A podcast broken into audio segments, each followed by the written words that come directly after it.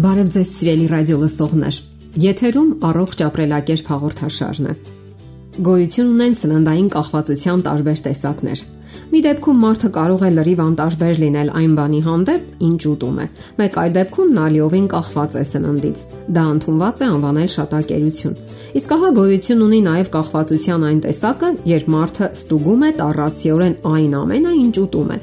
Նա խիստ դիետա է պահում, ամեն ինչ չի ուտում, հաշվարկում է յուրաքանչյուր կալորիան, որ ընդունում է։ Այդ մարդը հետևում է սննդային վերջին նորություններին, քրքրում է համացանցը, ստուգում սննդային բոլոր նորությունները։ Այս վերջին երևույթը բժշկագիտության մեջ կոչվում է օրտորեքսիա։ Այն նույնքան վտանգավոր է, որքան կախվածության մյուս տեսակները։ Եվ ահա բժիշկները վերջին ժամանակներում խոսում են սննդային վարքագծի նոր խանգարման մասին՝ նյարդային օրտորեքսիայի մասին։ Այս դեպքում ճիշտ սնվելը վերածվում է կպչուն մտքերի, նույնիսկ հիստերիայի մակարդակի։ Այն պարզապես հետապնդում է հալածում մարդուն։ Հասկանալի է, որ մենք բոլորս պետք է ճիշտ սնվենք եւ հետևենք թե ինչ ենք ուտում։ Պետք է հրաժարվենք ֆաստ ֆուդից, ուտենք բանջարեղենային սալատներ, բացառենք կոլաները եւ այլն։ Շատերն են այդպես ապրում, սակայն ահա որոշներն էլ ավելի հեռուն են գնում եւ ուղակի գորշացնում իրենց կյանքը։ Սննդի մասնագետ բժիշկ Սթիվեն Բրատմանը գրում է. Մարդը կարող է անառողջ կենտրոնացում ունենալ այն բանի հանդեպ, ինչը առողջ է։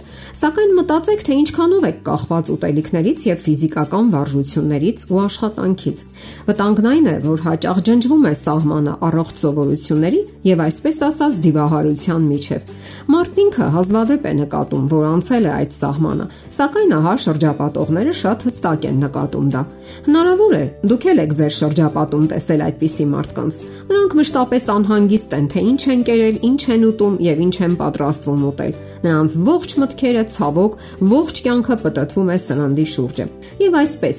այդ մարդիկ օրգանական սննդի որոնումների մեջ են ինչ եւ ինչպես պատրաստել։ Նրանք ոչ հազվադեպ հրաժարվում են նաեւ հյուր գնալուց։ Իսկ եթե հանկարծ մի սխալ եւ ոչ ընդունելի ճաշատեսակ հյուրասիրեն, նրանք հրաժարվում են նաեւ ռեստորանների մեծամասնությունից, որովհետեւ վախենում են, որ այնտեղ սնունդը չեն պատրաստում իրենց մեծականակ եւ խիստ կանոններին համապատասխան։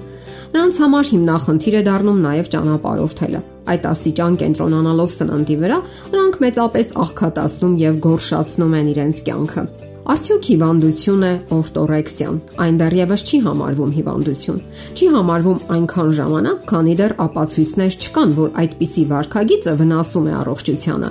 Վիճակագրական ուսումնասիրությունները ցույց են տվել, որ մարդկանց 7%-ը ունի այդպիսի հիմնախնդիր, Հարցն այն է, որ այդ թիվը արդեն միտում ունի աճելու։ Բրիտանական դիետիկական ասոցիացիայի անդամ Ուրսուլա Ֆիլպոտը գրում է. Ես որոշակիորեն տեսնում եմ, որ այսօր ավելի շատ օրտորեքսիկներ կան, քան մի քանի տարի առաջ էր։ Եթե սննդային վարքագծի մնացած խանգարումների դեպքում մարդիկ սահմանափակում են սննդի քանակությունը, ապա օրտորեքսիկները ունենում են բնականon կամ նույնիսկ ավել քաշ։ Նրանք անհանգստացած են բացառապես սննդի որակի հարցով եւ անընդհատ նորանոր սահմանափակումներ են մտցնում, առաջնորդվելով իրենց պատկերացումներով այն մասին, թե ինչն է օգտակար կամ վտանգավոր։ Ահա այստեղ է թաքնված հիմնական վտանգը։ Եթե խանգարումը առաջընթաց է ապրում, մարդը կարող է այնքան աղքատացնել իր օրաբաժինը, որ դաթարի սննդի հետ ստանալ իրեն անհրաժեշտ սննդային նյութերը։ Հիմնախնդիրը խորացնում են ամսագրային եւ համացանցային նյութերը, Նրանք հաճախ սարսափեցնում են այն հետևանքներով, որ կարող են տեղի ունենալ այն մարդկանց հետ, ովքեր օգտագործում են այս կամ այն սննդատեսակը։ Եվ այդ վտանգի մեջ հայտնվում են այն մարդիկ, ովքեր համակարգված գիտելիքներ չունեն սննդի վերաբերյալ։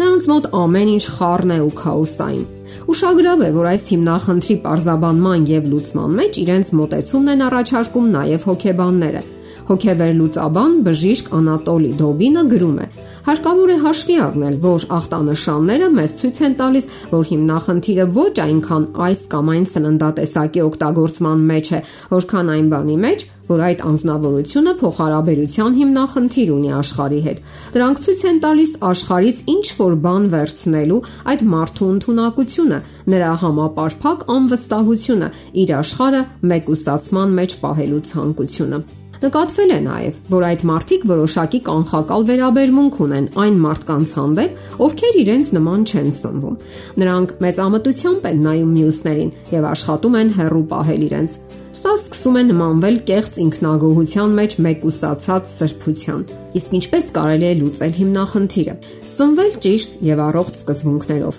սակայն դա չվերածել ծիսակատարության կամ կռապաշտության։ Սնունդը կարևոր է, Սակայն այն, ինչպես իրավացիորեն նշում է սննդաբան Կարին Կրատինան, մեր կյանքի մի չնչին մասն է եւ աշխարհում շատ ավելի կարեւոր բաներ կան։ Սիրելի ռադիո լսողներ, եթերում առողջ ապրելակերպ հաղորդաշարներ։ Ձեզ հետ է Գեղեցիկ Մարտիրոսյանը։